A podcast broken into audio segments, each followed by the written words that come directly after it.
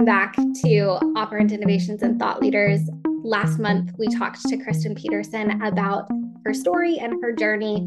And then today, I'm really excited to hear about where she thinks the future of ABA is going. Um, so, welcome back. Thanks for having me. Great um, to talk to you again. So, I really want to hear about, you know, the field of ABA is there are so many applications and so many things that we can do. Um, and I would love to hear what you think the future of this field is, or should be, or could be. Yeah, absolutely. I think it's a really exciting question. I probably will lean a little bit away from kind of commenting on clinical work since I'm not really in that space at this point. I don't feel like, while it's still in my scope of competency, I don't feel like I have quite as much of a pulse on it. So I'll probably focus mostly on like some of the OBM kind of stuff, if that's okay. And we kind of talked about this last time we talked, but I think one of the things that I would love to see uh, happen within, you know, the OBM space is people really kind of drilling down on industries that they want to influence instead of thinking about you know obm in this like broad kind of sense and i'm this general kind of obm kind of consultant what industry are we passionate about and like how do we want to make changes in those specific industries so that we can really build competency and be able to more effectively communicate with stakeholders? I see that as a really big gap that bcbas generally are not great at is how do we actually effectively disseminate and like sell our services? Because we're so into like our behavior speak that sometimes we can't turn that off to effectively communicate with stakeholders. So i would love to see more people focusing on finding an industry that they're super passionate about helping regardless of what that industry is and you know being more and i always say that being obsessed with the problem like be obsessed with the problems of those specific industries. Yeah so that, that's one thing. I I love that. I think um, as you were talking about kind of getting into the language of your particular industry, it reminded me of oh, I can't remember her name. I feel like it might have been her first name might have been Christina. It was a talk from the OBM Network Conference 2022. Um, and mm. it was maybe the CEO, somebody pretty high up at AlUla. And when she started her talk, she apologized for not using the most behavior analytic language because that's not the language that she uses every day. And it just brings up this like kind of conversation. If you get into OBM and you're remembering the science, but you're not always using the most technical language, that's fine. Like you can talk to your customers. That's okay. Yeah, I think it's actually a more important skill, actually. So, I mean, when I think about what is the purpose of our technical language, it's so that we can effectively communicate amongst ourselves more effectively and more efficiently and like be focused on some of those really minute kind of pieces. Uh, none of those rules apply to our customers. No, they don't. They just don't. It's a completely different set of contingencies. But as like behavior analysts, we have so much learning history. And I'm speaking very technically to you right now, right? Because of this exact thing I'm about to say, there's a history of reinforcement that you are going to reinforce me for speaking to you more behavior analytically. Right. You know, I'm going to be like, oh, yeah, that's an EO, that's a this, that's a that. There's a huge learning history with that. And then we're not very sensitive to the fact that we're not getting reinforced for doing that when we're with stakeholders because uh, we have that learning history. So we definitely need to learn to speak like the language of the industry that like we're trying to help. Honestly, right now I have to do a lot of code switching because you know I will teach PhD course and I need to use very behavior analytic terminology and and I like meet with my internal team and I have to use programmer software developer language and then when I speak to the customer I have to use this other language. And it's like, I have, that's a skill that I've had to practice. It's not something I'm good at naturally. Um, right. It's definitely like a muscle. I had to exercise and practice and be like, oh, didn't do great that time. Or have people on the team be like, Kristyn, can you actually explain that a little bit more? yes, thank you for asking. Yes, and reinforcing those those mands for more information. Yeah. I I'm super passionate about that we should ask questions. We should reinforce asking questions. 100%. 100%. And we should also do our best to avoid the need for questions, but when inevitably we've not thought of everything. Well, and you know, kind of interestingly, you know, like in a sales capacity, which sometimes I have to be in a sales capacity. Not my favorite part of, you know, owning my own business for sure, but it's definitely part of it. Sometimes you do want to not give enough information because you want to get that engagement from the person that you're trying to have this conversation with. If I answer 100% of your questions before and you don't have to ask any, it's really hard for me to gauge how interested in this are you. You know, how can I kind of shift my behavior as we go to help kind of go as deep as they want to into those topics and really kind of explain. But some people want that 10,000 level view and some people want to get into the nitty gritty and we have to use kind of their mands for information to kind of gauge where they at with this and you know just set ourselves up to have those successful conversations. Yes. And that's that's a really good point too that we should adjust our behavior to the environment and yeah not be so rigid with our like rule governed behavior right? Still be sensitive to like the environmental contingencies that we you know are contacting and like the operant consequences. And and it makes me think of so just to orient both you and the listener to where i am at currently i graduated from my master's program like two months ago.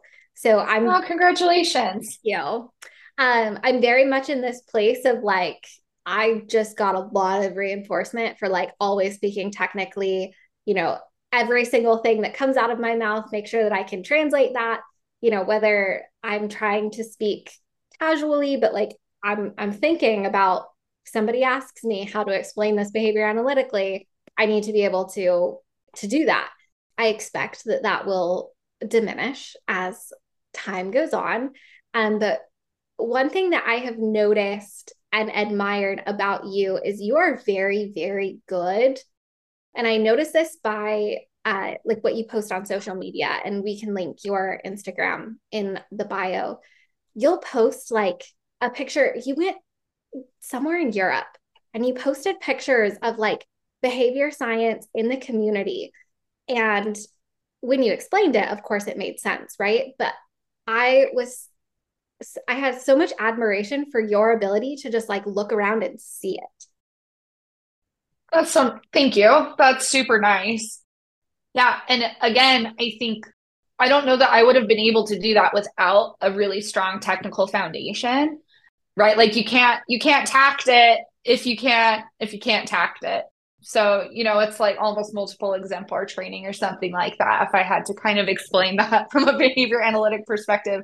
But um, that was also a muscle. It's like also a skill I built, you know, as I was trying to think about transitioning out into more of an OBM space. I was doing a lot of like funny, and I talked about this on another podcast a little bit, so I don't want to like get too far into this, but you know, I would like take data on things that like on political debates. That was like something I would do to like practice that because it was like totally different context and like do like an FBA on like what's going on in this political thing. Um, and try to see if I could like make a good hypothesis about the function of some like problematic politician behavior. Uh, obviously, cool. there's no lack of those to measure and I recommend this to everybody too. If you like live in a community where you can really form meaningful relationships with small businesses in your community and provide I did a lot of free consulting for like places in my community just to get practice and get exposure. So, you know, being able to give myself the opportunity to see those connections and like really focus on like how can I form those connections? How can i read this research in these other areas too and like draw those connections?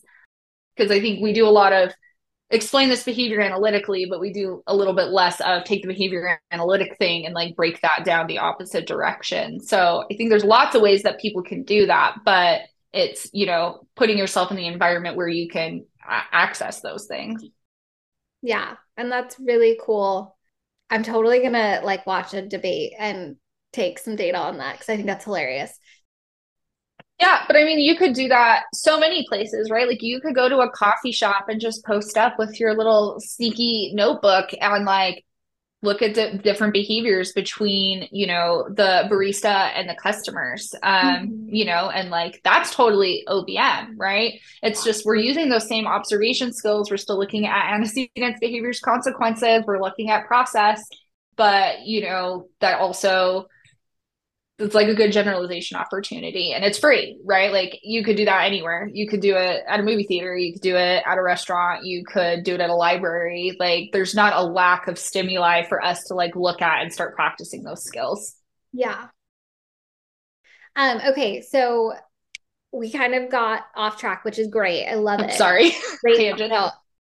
Um but you had just you kind of like closed your you know, I I think that we should find a kind of dial in on an industry. Um, and I think your last thing you said on that was like, that's one thing, uh, indicating you have more. What else? Yeah. Uh, yeah. And I don't think also it's one industry necessarily like overall for all of OBM. It's like pick your industry, pick the thing that like you're passionate about, right? Like it could be animal shelters. Like there's totally OBM work to be done in that space. If you're passionate about animals, like you could be the OBM BCBA who does the animal shelter stuff right? You know, want to be clear about that. Like, and I left clinical work because I was burnt out and not passionate about what I was doing. And so that factors in a lot into what I'm thinking about, you know. I think that, and this, the my, so the second thing that I see is kind of like a few the future or a need that we have, and this is not a, this is not a hot take. I, I think a lot of people will say this that behavior analysts have to get better at disseminating. Have to. I think that I see a lot of issues in our publication practices. You know, it's very it's very siloed information and we definitely have a culture of elitism in behavior analysis that does not serve us at all. It's not helpful. Yeah. So we understand like the single subject research methodology and like the strengths and weaknesses of that. Great. We have we see a value for small n right? Research designs. Great. Um, if we want to disseminate, we're going to have to make some compromises, mm-hmm. right?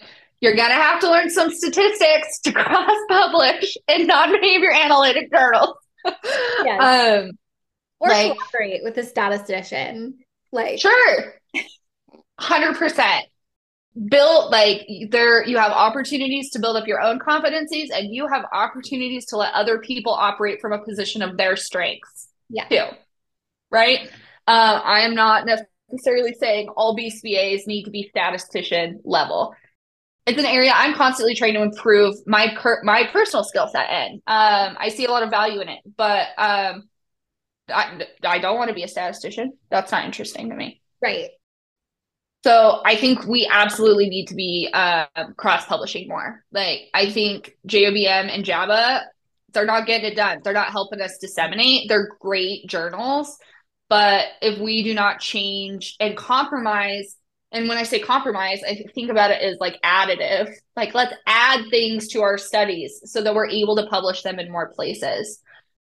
So, like for instance, I really thought about that a lot with my dissertation, and I am in the process of editing like the original giant paper down to something more small and palatable, and I'm really targeting like HR journals specifically.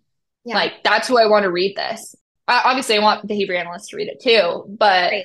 because I'm trying to like disseminate like a behavior based wellness program is actually a lot more effective. I want that going to HR professionals. Right. That's I, behavior analysts are going to read it and they're going to think that's good, you know, good job for running this study, but it's not going to be groundbreaking for them. Exactly. It's going to potentially be groundbreaking for HR. Right. So I think that's one thing um, that we can do is be more willing to use stats and not be scared of them, and you know use some of these add in things to our single subject research methodology to increase the reach of our publications. Uh, I think that's super important. Mm-hmm. But again, that's not a hot take. I think like a lot of people have said that, you know. But I think like how can we tactically do that? Like how can we actually make moves in that direction. And I think just stats is one of those ways, right? Being like better understanding those and reading them and like schooling ourselves in that area a little bit because we don't get that. Most people aren't going to get that in their master's program. No, they're in I a didn't. you know verified course sequence. Yeah, I didn't either. Yeah, but I also wonder, and I don't have the answer to this, and I don't know if you do either. But um, you you talk about this problem of elitism that we have in the field, and I think that that that can mean a lot of different things, and potentially yeah. it does. But one of the things that I think that that means in our field is um, there's researchers and there's clinicians, and there's not a lot of crossover. But by going outside of like potentially publishing elsewhere, maybe that's where we get some more of that crossover. I don't know if I was going to say, I don't know if like a clinician's like interventions would be applicable to other journals, but there are children development journals and education journals where where you can publish and and maybe remove some of those publishing barriers. Yeah, well, and I think I, this was something I learned kind of in my PhD program that I was not aware of. Um, so maybe some of the listeners aren't either. So when you think about, you know, from the very beginning of like the research stage, where you're like doing basic research, all the way to like how are we applying applied research in practice? There's like a lot of steps in there, right? You start with that basic research. It's very like lab oriented. Then maybe you have some translational research. I actually think translational research is really, really cool. Um, it's kind of the stuff that I find myself reading the most of, and I'm kind of the most passionate about because I think it's the most kind of clever and interesting. Like, how do we bridge that gap to uh, the next part, which is the applied research, right? So there's kind of this like continuum that needs to occur to get something out to the practitioners. Yeah. But there's a huge gap in once we have something that's in the practitioner's hands, then how are we getting feedback from the practitioners back into the literature? Yeah. Right? Like that cycle isn't there. It just goes through this research pipeline and ends with the practitioner and they're going to have so much the research is for them, right? The applied research is for the practitioner.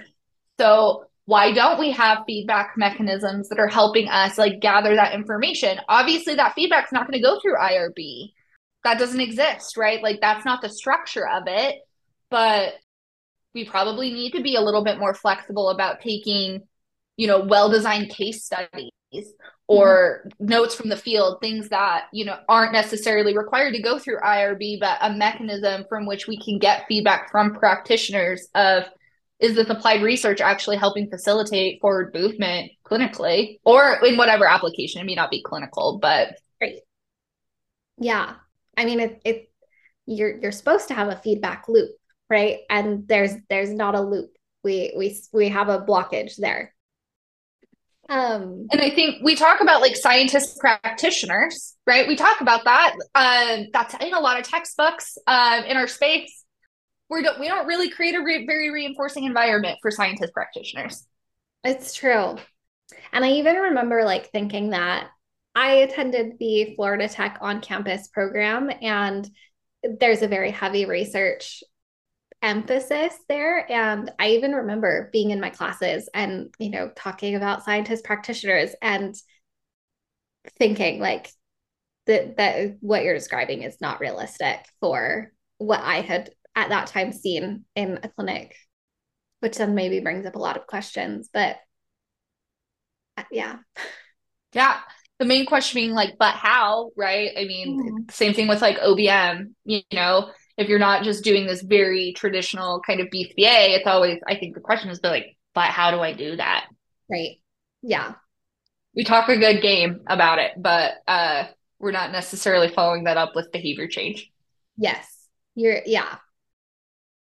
So I think the last thing that I'm thinking about as far as the future of, you know, OBM as a field is this question about cross training. So I think there are very again, there's going to be very few positions. If you go on LinkedIn or you go on Indeed and you search OBM, Nothing. things aren't coming up. Yeah, yeah. Uh, that's just not where we're at. So, but I think we have a lot of opportunities to think about cross training as a tool to help us make that transition and I, I I work in the tech space. I see so many opportunities for BCBAs in the tech space, and we employ BCBAs. But you know, project management um, is so behavioral, It's yeah. so behavioral. There's so many antecedents, behaviors, consequences, and project management. It doesn't matter if it's a manufacturing company, if it's a tech company, if it's a mining company, like every industry needs that produces any sort of product or service needs project management.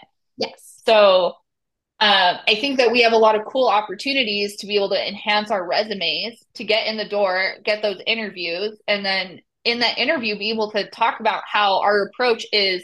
I understand the main project management stuff. I have this project management certification.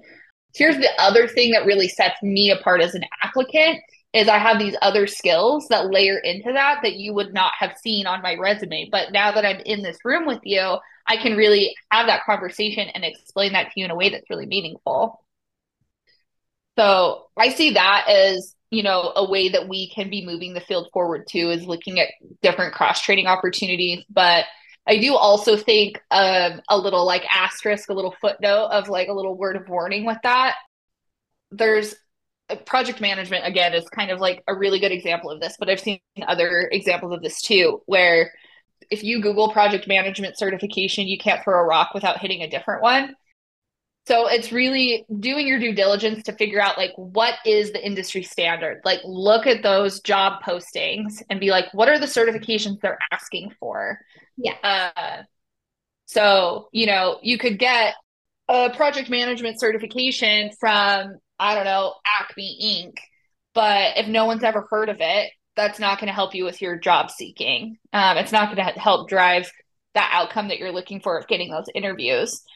So, and a lot of organizations, a lot of companies are offering these trainings, you know, and they're not, they don't function like the BACB. They're not trying to provide services and resources and continuing education to the people who have those certifications.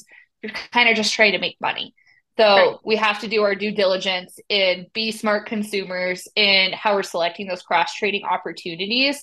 But I think, you know, it's kind of the opposite of what we talked about last time with like doing an OBM certification. That's going to help with your competency, but not necessarily as much with your job seeking and getting those certifications, those cross training opportunities, maybe is going to help more with actually getting some of those interviews and beefing up your resume that way and thinking about it both directions. I think would serve a lot of people who are wanting to make that transition.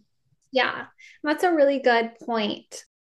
I don't know. I I have looked up some project management uh, certifications and things like that, and I think within these fields, or I guess I don't. I guess I can't speak fully. I I know within at least some fields, those certifications change. Um, so I know um Lean Six Sigma has been a really big thing within business and still is. Like, I, I think, as far as I understand, if you go and get a Lean Six Sigma certification, you're not going to be considered outdated. But there is a new something that is like similar that is you're starting to see pop up in um like job uh listings and things like that.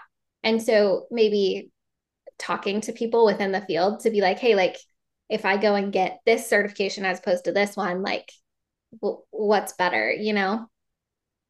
Yeah, absolutely. Um, and I think, you know, working in the tech space, I see that a ton because technology changes and develops so fast. So being flexible and thinking about, and like technology touches everything work related now, right? So even if you're not like I want to be in the technology space. That's okay. Yeah. This is still like what, what I'm going to say, I think still applies.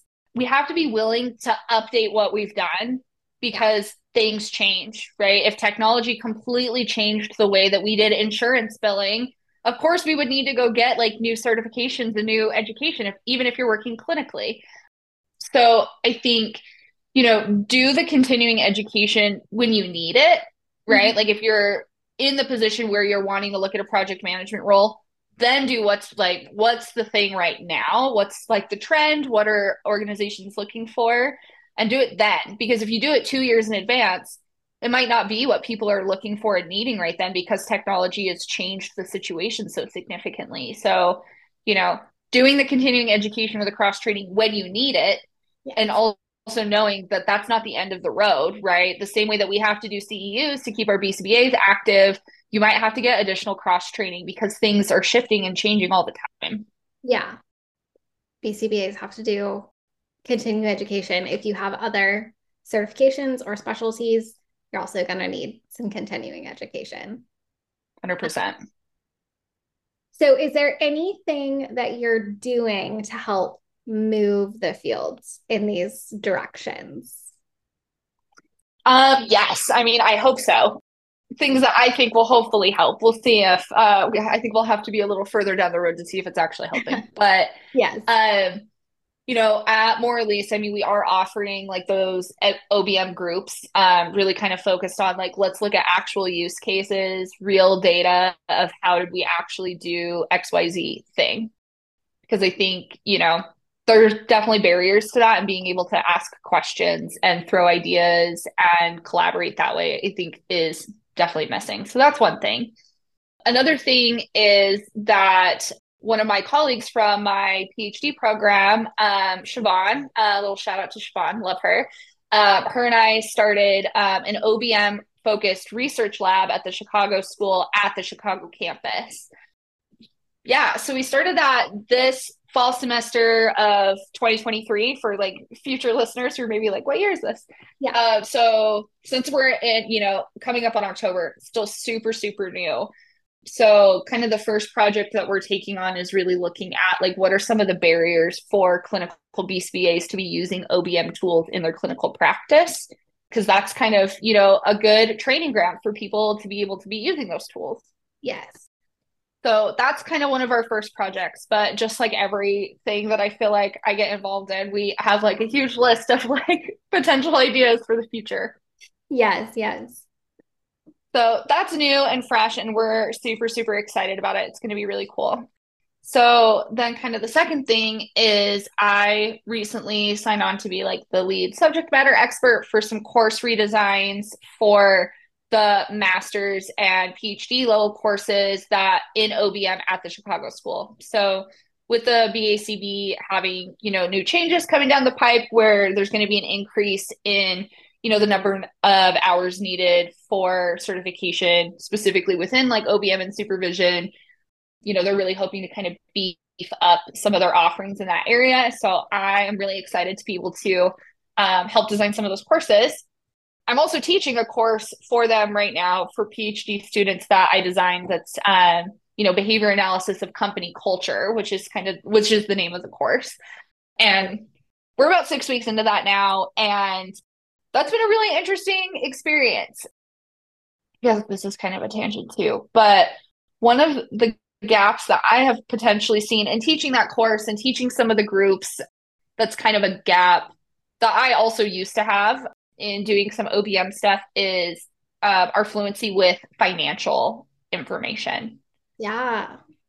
So I think like did I get a BCBA because I wanted to be a finance person? No, not not even a little but um, it's definitely something that I've had to build a lot more competency in. Um, and it's something I definitely see as a gap, and also something I see as very aversive for a lot of BCBAs, myself included. I did not like it initially, but we have to, when we're working with businesses, we definitely have to have uh, competency in financial information. Like, how do we scope how much something's going to cost?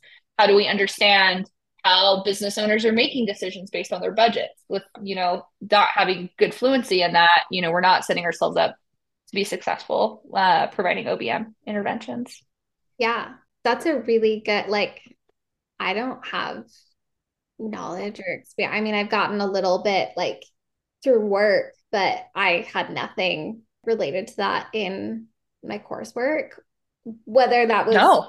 like you know i i got the dual degree in ABA and OBM. None of my ABA classes, none of my OBM classes had anything to do with that. And it's kind of relevant to build. Yeah. I mean, you probably talked about KPIs, but there's all of these keywords and KPIs that you're like, what's the difference between margin and revenue? And how do I like read a P&L? How do I even make a budget for like a big intervention that impacts like multiple departments? So it's like, yeah, of course, there's not enough time in a master's program to cover some of that, but it's definitely a skill that I see lacking in the space that I don't know if I've actually ever seen it saliently called out of like, if you want to do OBM, you got to know financials, at yeah. least to a certain level. You don't have to be an expert, but like, I'm not, I'm definitely not an expert, but I mean, even like, I think it was in our last conversation where you were talking about like needing to get data on your wellness program with Zendicoded so that you can kind of budget that for other companies and use that to make projections as far as their savings, their benefits. That's all very relevant to like you're going to need that to sell and you're, you're going to need to calculate that. Yeah, if I didn't have some level of financial fluency, I would not have been able to determine that an organization that we implemented the wellness program with saved $84,000 in hiring and recruiting costs because I wouldn't have known how do I calculate hiring and recruiting costs? How do I figure out the average amount of money it costs for this organization to hire an employee? And it is a lot of math and it can be kind of overwhelming, but you know, I think that's the way that we get organizations to buy into what we're trying to do um, is through the return on investment, the ROI for them, whether they're going to make money or save money. Uh, they always I mean, helpful hint, they always want to make money. They're not yes. going to be as into saving money. So, you know, we have to find creative ways to be able to, you know, explore that and provide that. Yeah. And is that so you're teaching a course right now? Is that something that you are trying to help your students get at least some exposure to that or yeah, I think that you know the course the course that I'm teaching at the Chicago School does def- definitely does not get into like how do we financially scope something. Mm-hmm. Uh, we're not getting that far into it, but you know these are kind of PhD students who are this is I think for most of them their last course. They've okay. passed their comps, so they're pretty far into their PhDs, and you know kind of I had taken for granted how much I had learned, you know, and so exposing people to like, you know, okay, I need you to pinpoint what this company culture problem is and then I need you to tie it to a relevant KPI for the organization and people just being like, I don't know how to do that. Yeah. And I was like, "Oh, of course you don't." Like I totally took that for granted. It was good feedback for me to be like, "Oh, and everybody had that struggle and being like, oh, this is a gap. And then in some of those OBM groups, kind of the same thing. I feel like I'm just seeing this feedback even at the lower level of financial literacy and fluency with those topics where we don't even have the foundational skills as BCBAs to successfully scope something if we don't, you know, we don't even have the vocabulary for like the high level KPIs of an organization. Interesting. Okay. I don't think I have anything else that I want to ask do you have anything else that you want to share? Um, do I have anything else that I want to share? Yeah, I mean, I think if I had to leave people with anything, it's, you know, whether you're in the position of needing a mentor or being able to be a mentor, I think that is one of the most important things that we can do for each other in the field is, you know, build each other up and share our, you know, different experiences and you know the different skills that we have kind of built in our own like little silos and making sure that we're helping move the field forward together um, and getting other people who are outside of the field involved in that. If we keep kind of operating in the silo as a field and you know not looking to other research not looking to other training opportunities uh, that you know we're going to continue to have difficulties disseminating so that would just kind of be my call to action for everybody thank you for for that individually and also just for all of the knowledge and experience that you have been willing to share. Yeah, this has been super fun. I appreciate it. I I have loved this. Thank you so much for listening to this episode of Thought Leaders here on Operant Innovations. Come back next week for another new episode.